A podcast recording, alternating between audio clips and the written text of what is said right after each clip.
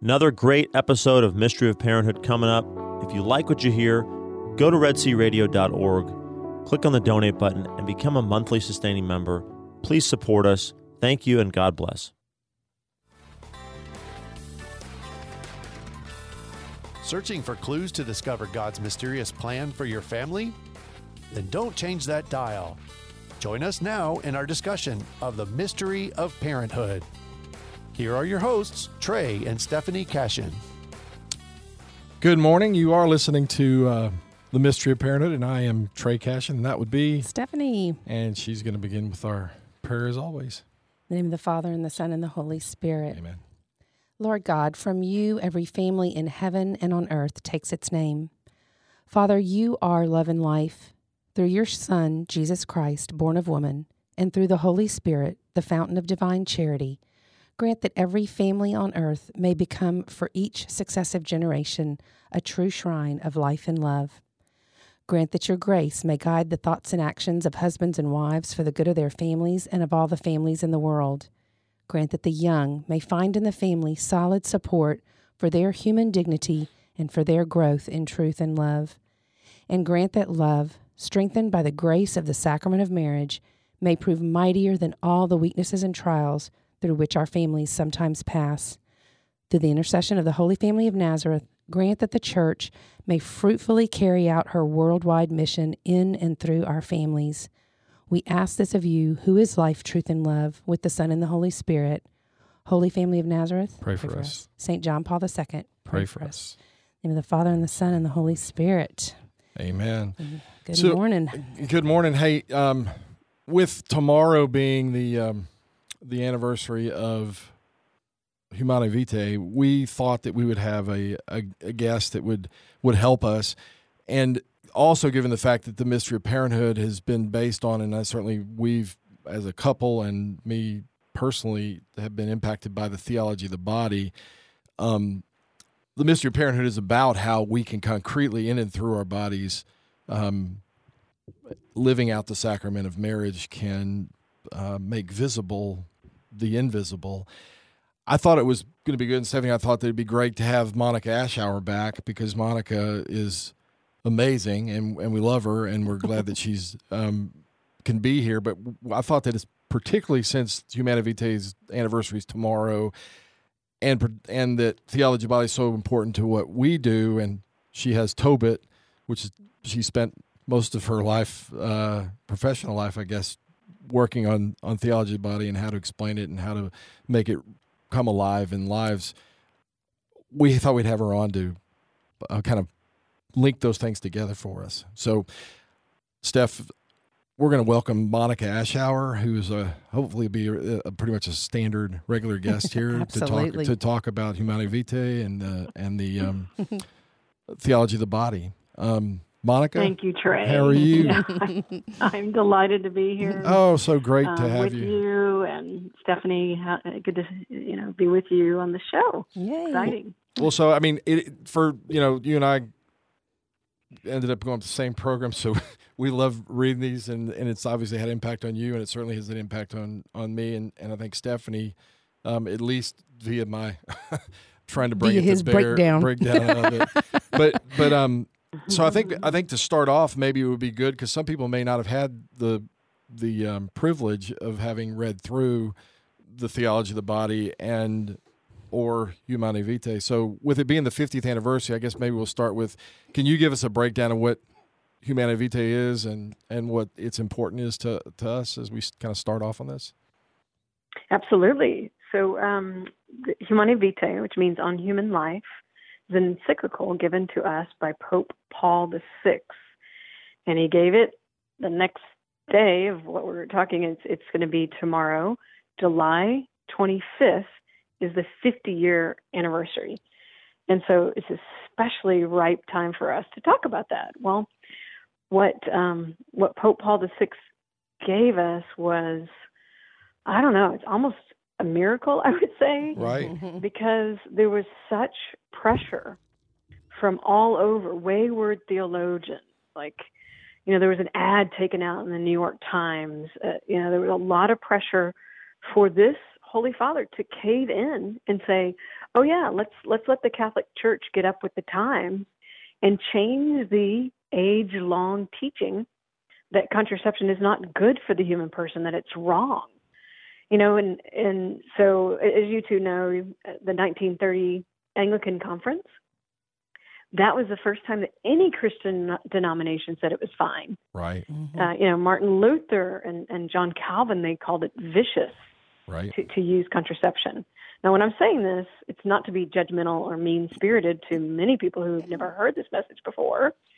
But the reason why I think I wanted to establish that is to show how this man, Paul VI, like, had this onslaught against him. You know, Griswold versus Connecticut in 1965 basically said, nope, the United States is going to allow the dissemination of contraception now. Before, the culture, all the culture was against contraception, right, until the sexual revolution. And so with that Humanae Vitae document, some people call it the contraception document, but it's actually on human life. And we might not only say it's on the human life with regard to the unborn child who gets to be conceived if the couple doesn't use contraception, you know, potentially, but let's talk about just on human life in general, right, especially the life of the spouses. And so Pope, Pope Paul VI, right, gives us that. And then I'll show you a little link, and then I'm going to let you two, because I know y'all probably know a lot more about Humanae Vitae than I do. But at one passage, it's Humanae Vitae 7, he asks for a total vision of the human person.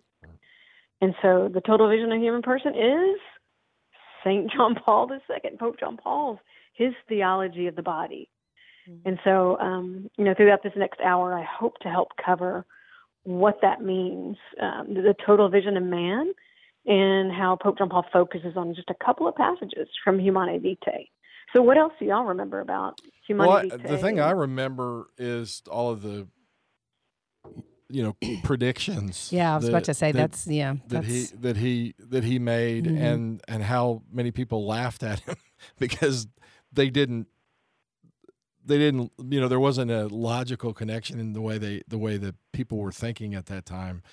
And I think that speaks to even us today, that when we have the truth and we're able to, we can see forward if things are kind of off kilter and be able to actually, you know, I think so there'd be a objectification of women. Divorces would go up. I mean, a lot of these things that people thought, well, if contraception, you wouldn't have too many, you wouldn't have the financial troubles, and so marriages would be better, is kind of some of the logic that I recall. And he was kind of going smack dab against that. And people said, what does an old man in Rome know about that? Yet, if you look at his predictions, and they have come to fruition, sadly, and I was just saying that I think that extends to us as parents and as Catholic Christians, that when we have the fullness of the truth, we should be able to see forward, not like as if we're having some vision, but applying the truth and the natural consequences of this is deviating from what is true, good, and beautiful about a human person. And if we follow that path down the road, this is what's going to happen. Does that make sense? Or that's kind of the things that jump off the page to me, or that I recall. It makes total sense to me. In fact, I will send you an email with a kind of a diagram, a chart I have about the predictions and the fallout of contraception, like including Pope Paul. I mean, what a brave thing, and kind of prophetic, saying the coercive use of reproductive technologies by governments. Right. He predicted that. Yes. And then, yeah, what do we have now? And I'm sure, like, people and people would laugh, you know, I'm sure they laughed at him. No, they're not going to do that. That's not. Yes, exactly. And what does the United States force, you know, us to do with the HHS mandate is to provide contraception and free sterilization. And remember, the most ironic thing is the government, you know, is going against the Little Sisters of the Poor. Yes, like, it does, remember that? No, I know. It's crazy, and people would have never have ever fathomed it. And you could actually almost commiserate with the people who would kind of chuckle when you know, the Pope would say something like that. But it just shows us that we have the fullness of the truth, and that we can see if we get off track, we can go forward and say this is going to be a problem, and that we need to bring it back to the truth. And it's what's good for people, not as, like you said, it's not to point fingers or call people's names. It's like, what's the best thing for us and all the people who live with us, and we have an obligation to do that. And hopefully this is what this show in particular, and this show in general, both, helps people who listen understand that there is a link between theology and everyday life. It's not something that's disconnected.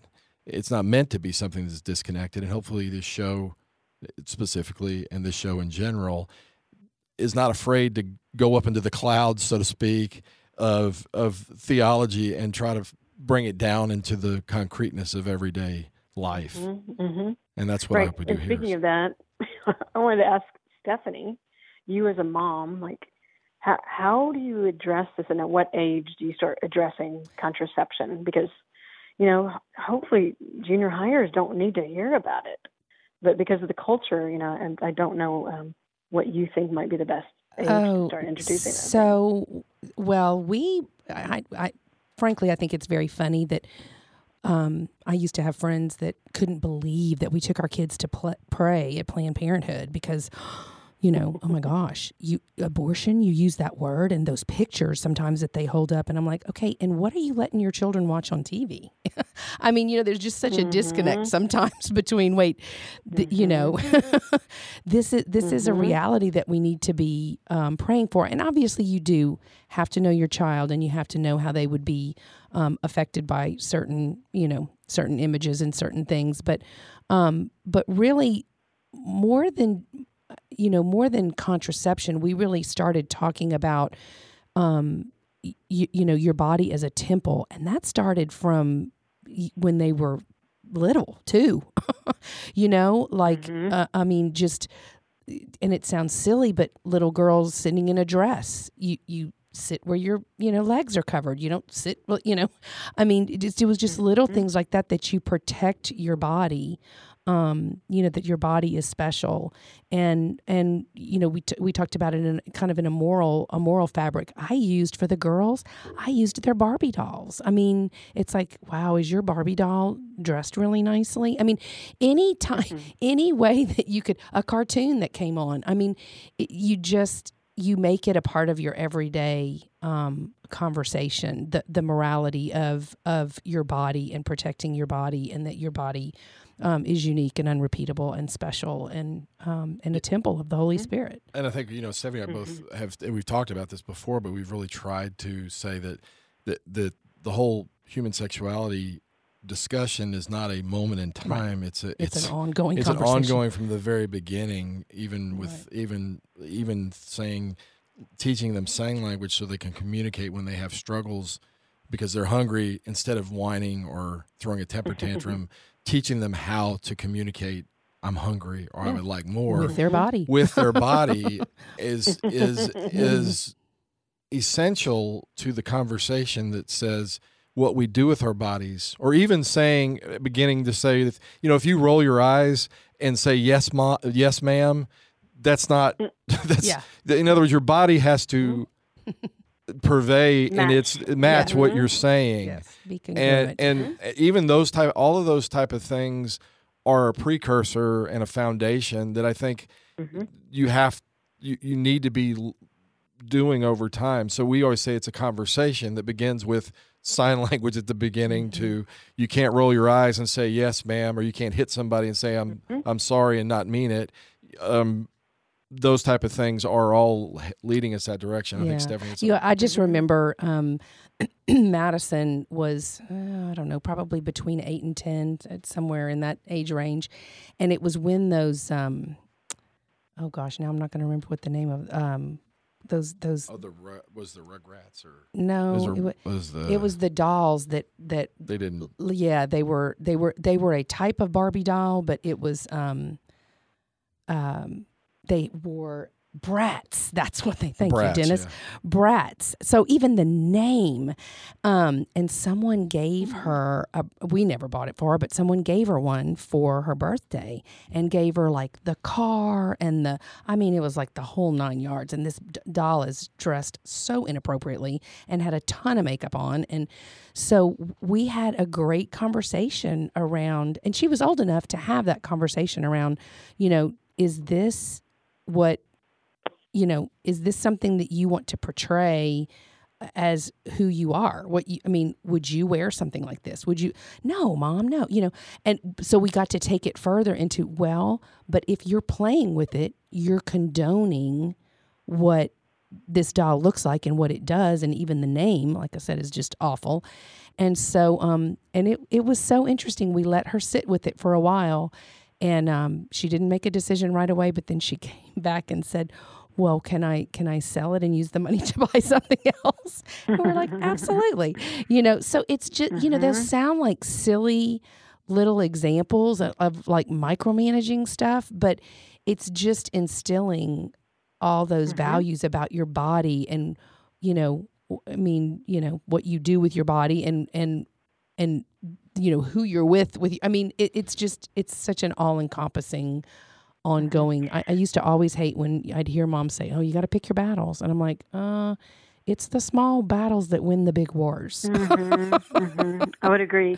And it does sound, you know, people have heard about Tobit's The Body Matters, that, you know, right, starting in preschool through 8th grade. And it's the exact same thing in what you're saying, Stephanie, that, you know, by starting at a young age to say, hey, is this what you want to represent yourself as?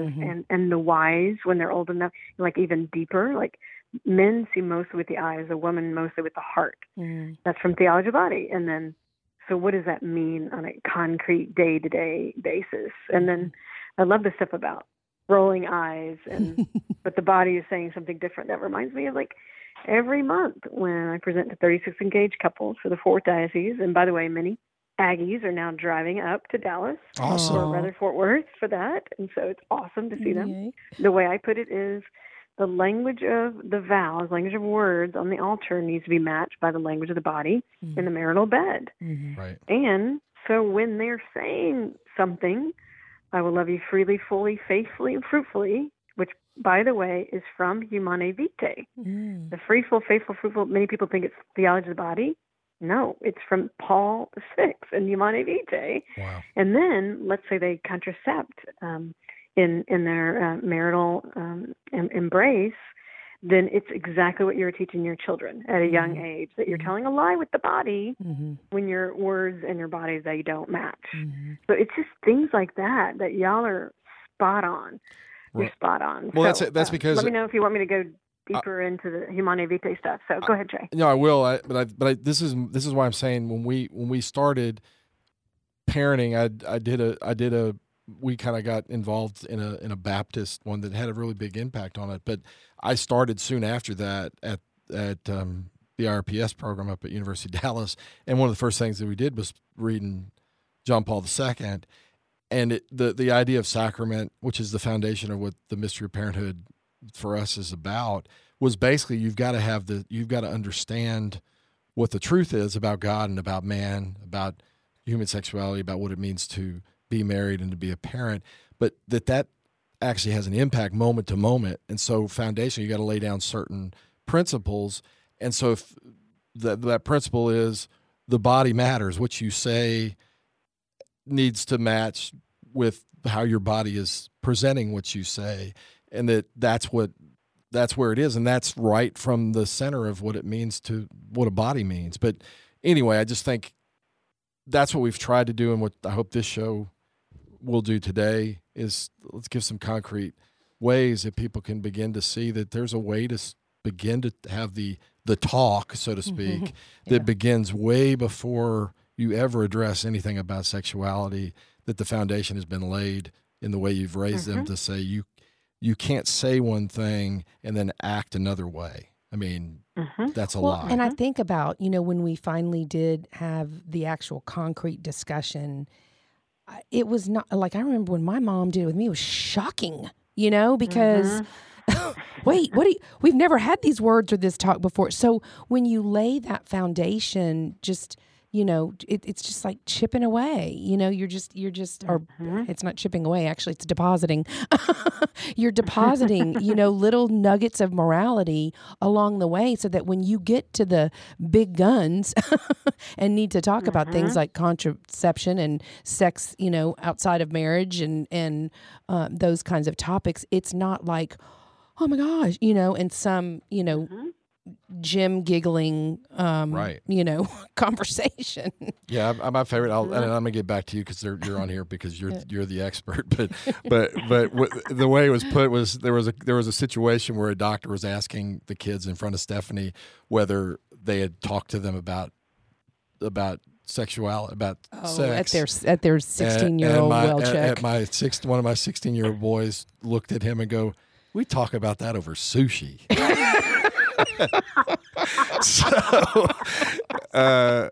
So anyway, it's common funny, in our house. Yeah, well, I mean, it's just something that kind of it just flowed. Not that, and that sounds weird, but it has been so commonplace in terms of just it's something so sacred and so special, and so built into who we are, and extends beyond that act itself to just the entirety of our lives. That it's something that we can talk about. I mean, I remember getting up a couple times and going, "Would that conversation have ever happened at your house?" I'm like, "Sure, it wouldn't have happened at mine."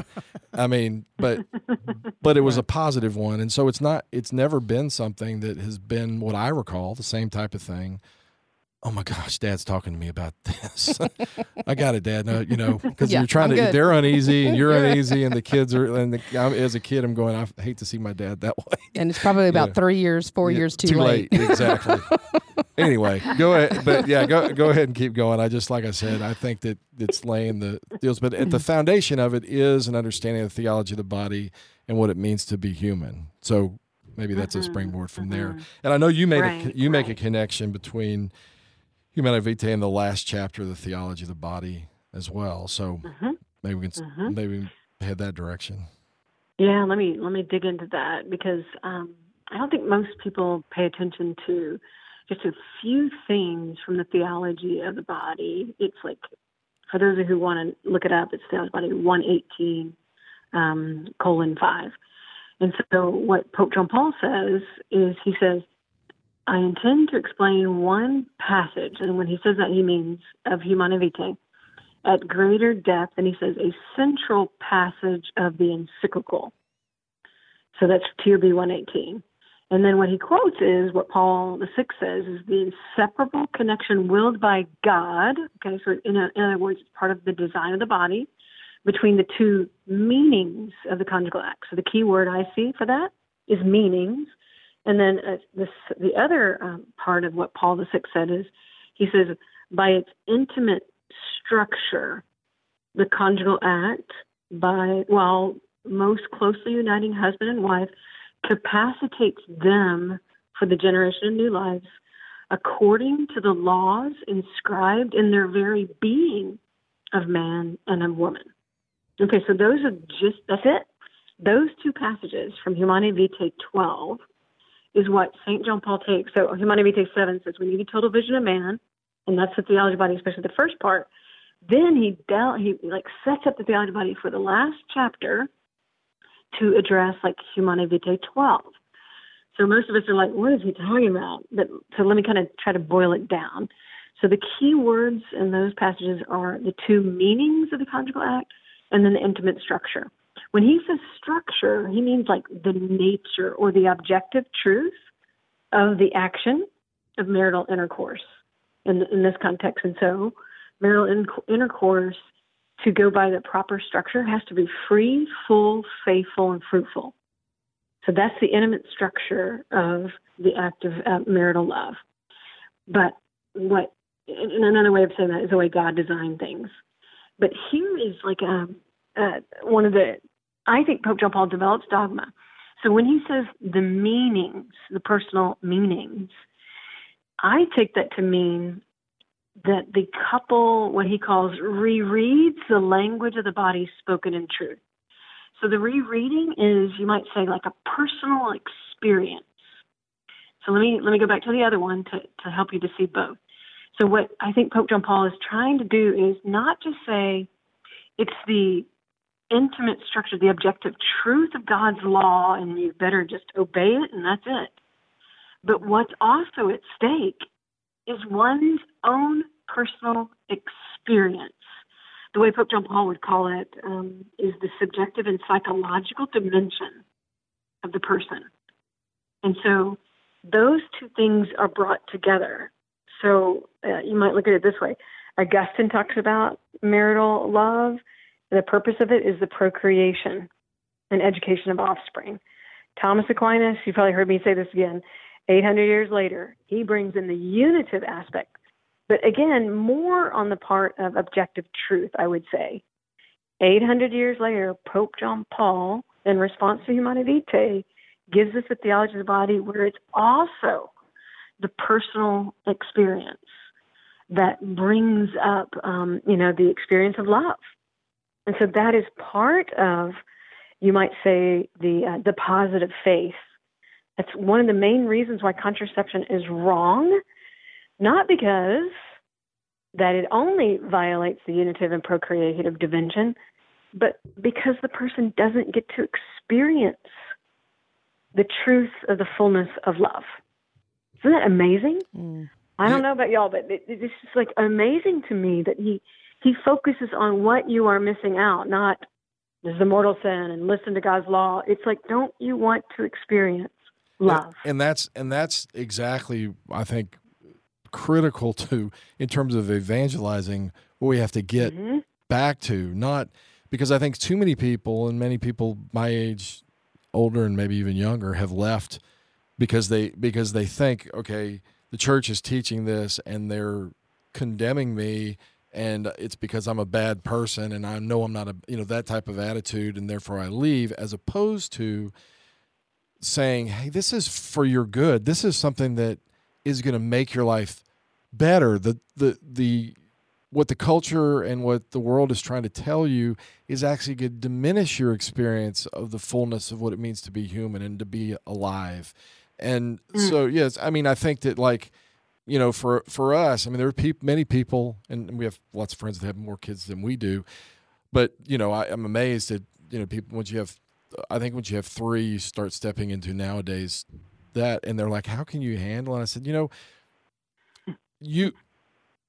I can't imagine not having that many, but the experience of having that many kids means that you learn about sacrifice. You learn about that sacrifice does not necessarily mean, it may be difficult, but it actually, joy flows from not being able to do things for the sake of somebody else. And so the truth, objectively, you begin to, like you said, experience it in the day-to-day reality, so you can share with somebody, yeah, I'm still happy, I still smile, and yes, I do have 6 kids. I know you can't believe that, but it is because I'm actually living the fullness of what it means to be, and that happens to be consistent with what the truth is, to the extent that I live that out fully, I guess. But by being open to life, I'm put in a situation where I have to learn to let go of some things that I probably didn't need to have in my life anyway. And then as I give myself to my wife and to my kids, I begin to experience a joy that's flowing from saying no to something that I wanted to say yes to because of that. And I think that runs counter to what the world is selling. The world is selling, you need to fight for yourself. You need to protect your own. Selfishness versus self-gift.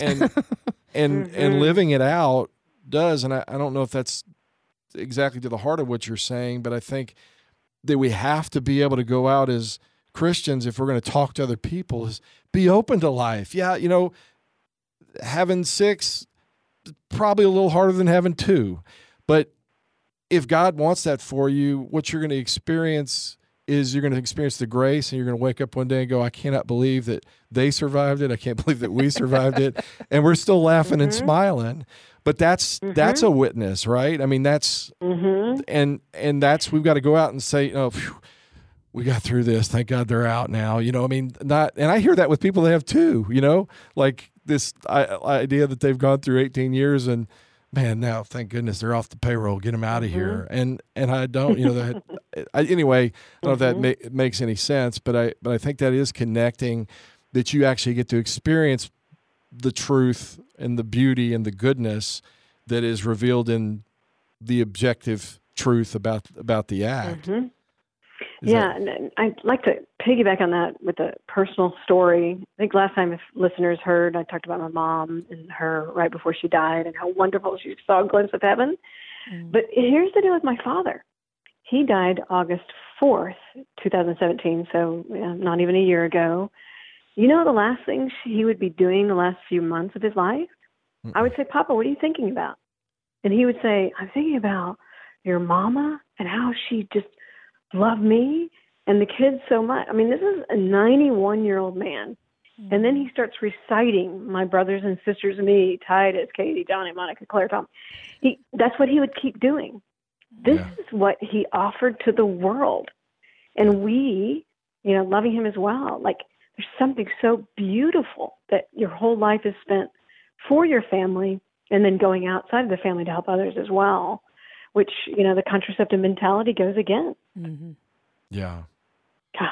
Just, yeah, no, did you, I mean, I'm starting to get a little nostalgic as our kids are about to go out. I had a little bit of a moment where I lost my temper with one of my kids because I think my feelings were hurt a little bit because I think he wanted to go spend more time with his friends than with us. But then when we finally calmed down and I pulled everybody back in the room, that my especially my boy children gave me a hard time. But I started to actually tear up. I go, you know, I love you guys. Well, of course you love us. I said, well, yeah, that's exactly the point. I love you. I have to love you. If I don't like you, I still have to love you. I actually like you guys. So I'm going to miss having y'all around, you know. And as hard as that is to fathom, you know, the six and the difficulties that we've had and continue to have, I mean, I wouldn't trade 1 second or 1 moment or 1 child, you know, for anything. And I'm so glad that we were open and so grateful to God that he allowed us to have the children that we did have. Think about what the culture then has given us with the sexual revolution. Like, simply use protection, which is a strange word. Exactly. Why do you need protecting from someone you're going to be intimate with? And then, like, what our view of as children? Like, why do we have contraception? So that we don't have to have any children. Right. And so not only, Trey, I want to make this point with regard to the theology of the body because it develops dogma. Not only is, you know, the church saying, don't have, you know, don't use contraception because you're, you know, you need to be united and open to life. He develops dogma. Pope John Paul develops dogma and says, because you get to experience the other, and in this case, he means the spouse in the sacred bed. And then, of course, that's going to expand with family life. But I just want to bring up this fact that, you know, the good Catholics who are listening to this, mostly they would say, well, why shouldn't you contracept? Why are we glad about Humanae Vitae? Well, because you have to be open to life. You have to be open to union. That is true. But Pope John Paul would just simply say, because of love. As you said, Stephanie, like, the gift of self is the meaning of life. And so the conjugal love, which is fruitful, faithful, fruitful, the couple doesn't have to think, oh, good, I hope we have a baby by this act. But they just love each other. And de facto, their love is going to be freeful, faithful, and fruitful. It'll be open to that possibility of life and, of course, of union. And I don't know.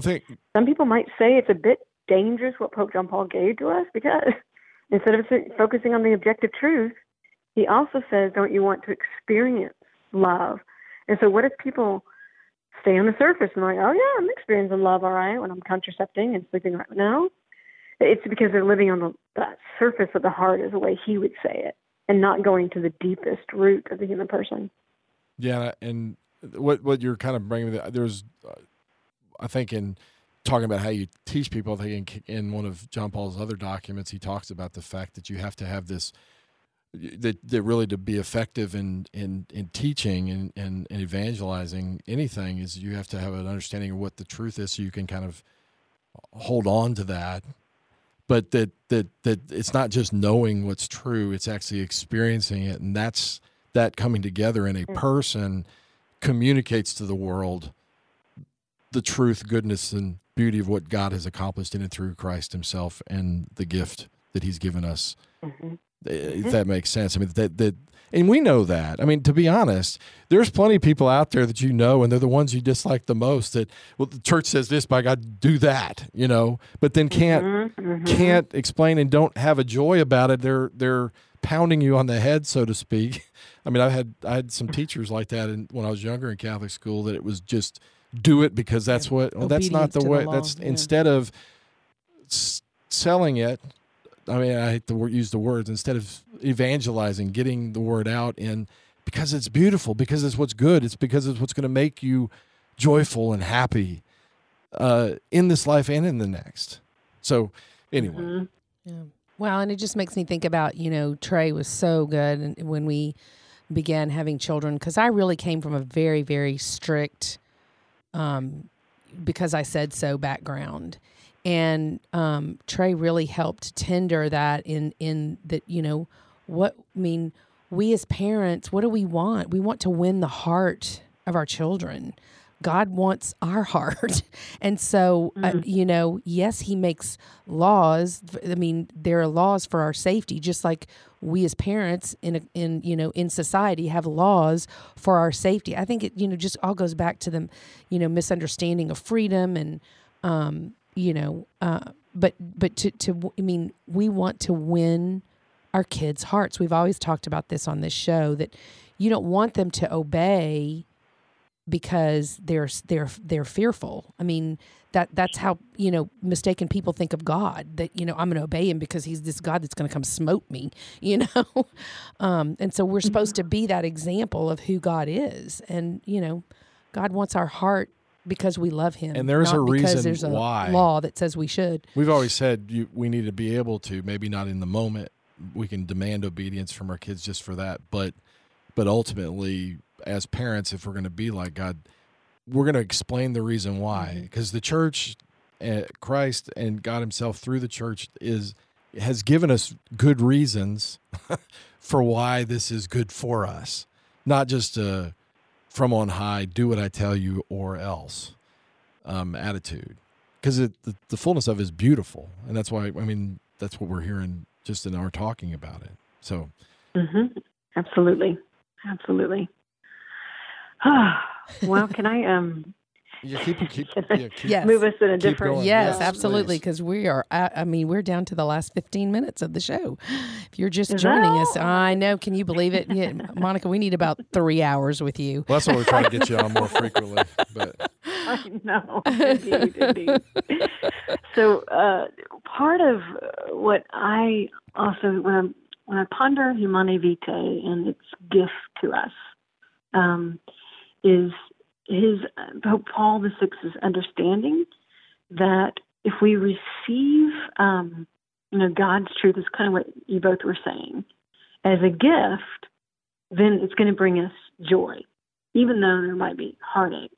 Mm-hmm. So he doesn't say it exactly that way. In fact, did you know that Pope Benedict, who loves the church's teaching, you know, he just said, you know, we're just a little bit disappointed with Humanae Vitae. And I think the reason why he said that was not because Paul VI stayed true to the teachings of the church, but his disappointment was in the articulation where it sounds just too philosophical and kind of what you just said, Trey, like just from on high, obey it, and that's it. And so what the theology of the body does is it takes this philosophy, this, you know, talking about, you know, the truth of marital love. And then Pope John Paul writes things like this. This is TOB 13.4. He says, creation constitutes the fundamental and original gift. Man appears in creation as one who has received the world as a gift. And so what I take that to mean is when our disposition is one of receptivity, is one of gratitude and thank you, God, then when we look around, like, of course we're not going to contracept. Of course we're not going to sterilize. Of course we're going to try not to use others. Why? Because those things basically say, I will not submit to you, God. And the wonderful twist on the word submission in the theology of the body is Pope John Paul says, submission means to experience love. That's it. That's almost a direct quote. Yeah. To experience love. And so when we submit to God's law of life, then it's like an inheritance. And that's the last chapter of the theology of the body. He gave them the law of life as their inheritance. And so to, you know, receive God's law of life, and in this case, it would be the woman's cycle, her body, and then the man's body, and the coming together in the one flesh union, to, you know, submit to that and see the other person as a gift. Then we're living out another thing that Pope John Paul says in TOB 27 is that original innocence is full acceptance of the body. And then he says the body reveals the whole person. So that means when the married couple sees each other's body as a sacrament, that is a visible sign of revealing the whole person, then they're going to receive them as gifts rather than let me have a protection against you. And yeah. So, wow, you know, yeah. It's just so wonderful that Pope John Paul, like, although it's really hard to read theology of the body truthfully, which is why I'm glad we have Tobit and people like y'all to kind of translate it. It is dense and philosophical, but some of his work is so beautiful about experiencing love and receiving the other human being as a gift. And that's the giving and receiving is perfect for Humanae Vitae. Right, and I think that's so critical in terms of you know, this world says you need to take, or you need to protect yourself or push away, and it's all. And we're meant to be in communion with one another. That's what we're meant to be, and the way that's supposed to happen is to give ourselves away. So we don't, not just in sexuality, we always say, look, I mean, what gifts do you have? God's giving to our kids. We talk about the idea that you have something to give to this world that this world needs, that is uniquely and unrepeatably yours. And that's part of God's Esters. Plan. You know, right. And you're here for a time such as this. Don't necessarily know what those are, but as a parent, I think we've talked about the fact that you need to help them say, hey, this is a gift of yours. You know, this is something that God might want you to share with the world, whatever it is. But that idea, that's another way you can teach the idea of gift, that we're meant to, it's not what I get for you know, in exchange. It's more this idea, I'm going to give myself away in this life, and that actually its fullness is in through marital love and the marital act, but I think it extends beyond that to just how they go out into the world and see themselves as having something that God has given them themselves, but certainly other things that come along with themselves, their gifts, their talents, whatever. Absolutely. Otherwise, people like me, yeah, I'm single. Otherwise, then I can't live out the theology of the body. No. Like, right. You're receiving my gift. You and Stephanie are receiving my gift by allowing my expertise to come about. And so I'm so glad that you said that, Trey. Yeah. Can I read this one quote? Because I wanted to mention the word concupiscence, which is the tendency to sin. And so Pope John Paul says, where the powers of concupiscence tend to detach the language of the body from the truth, that is, to falsify it, the power of love, as opposed to concupiscence, by contrast, strengthens it ever anew in that truth.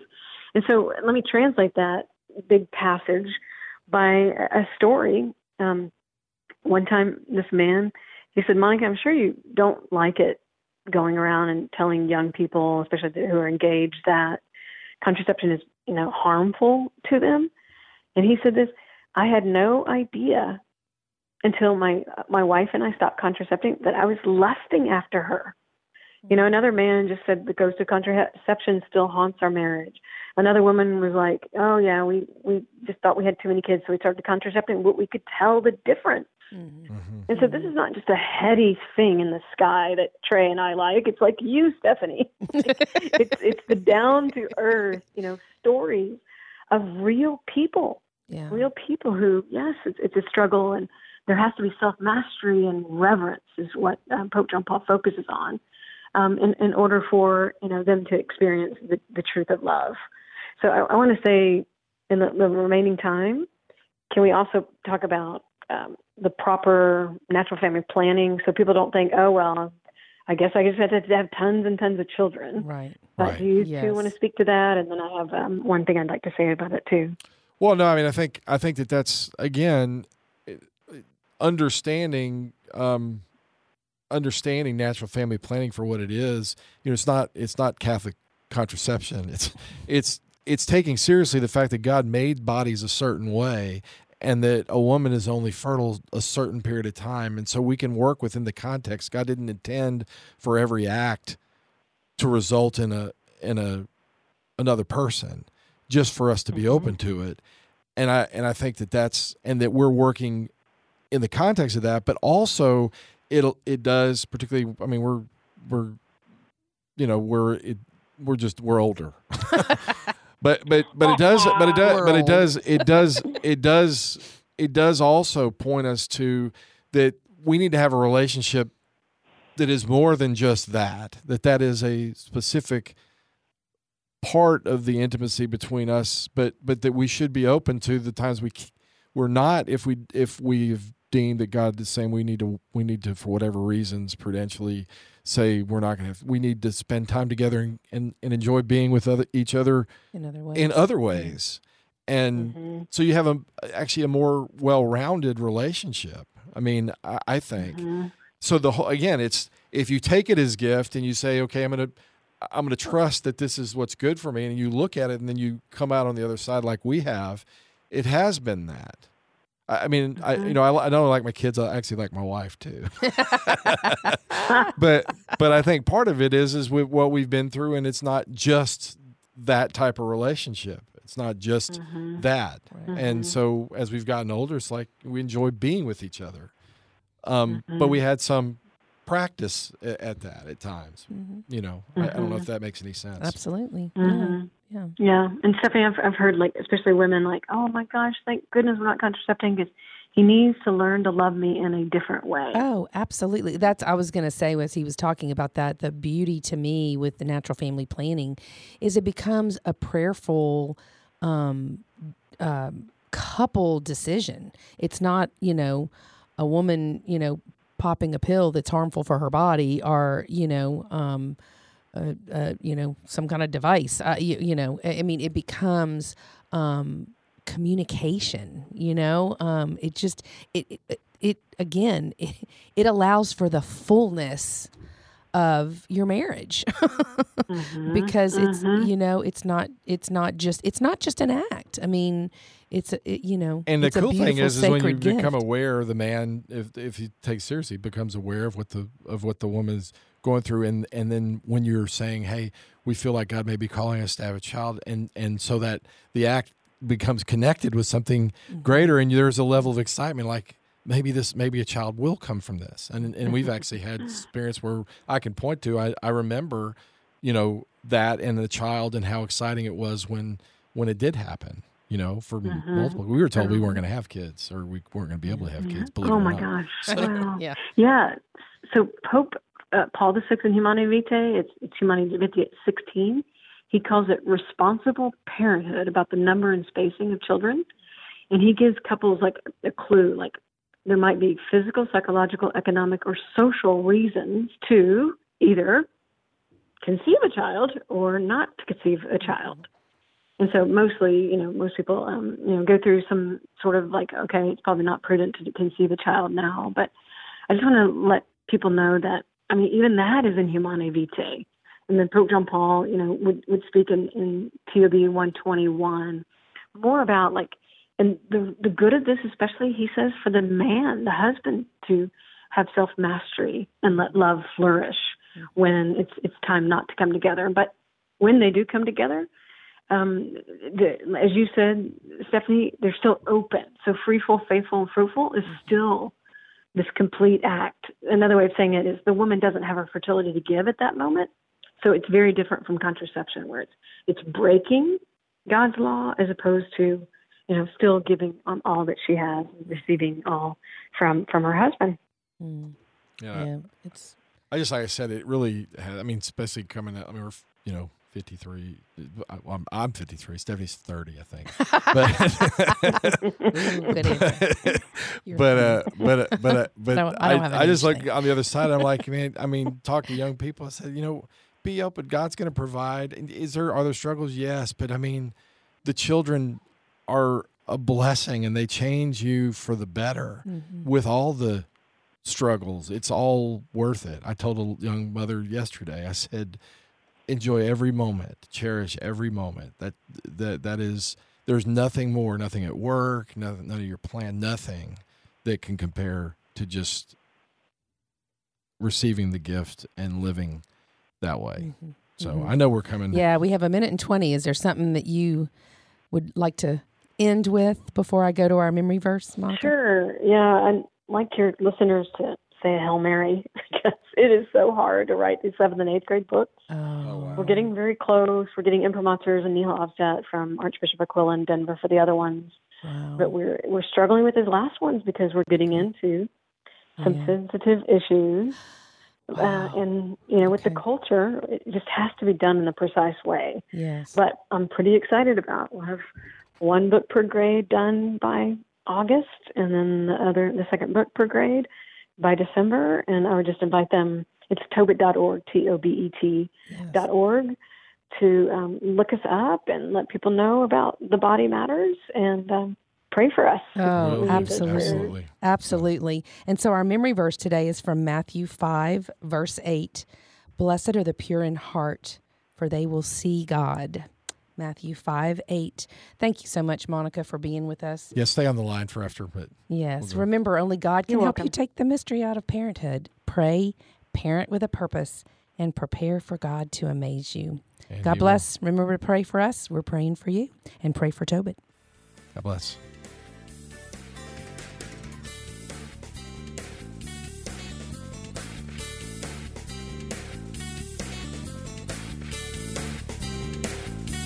Thank you for listening to this local production of Red Sea Catholic Radio.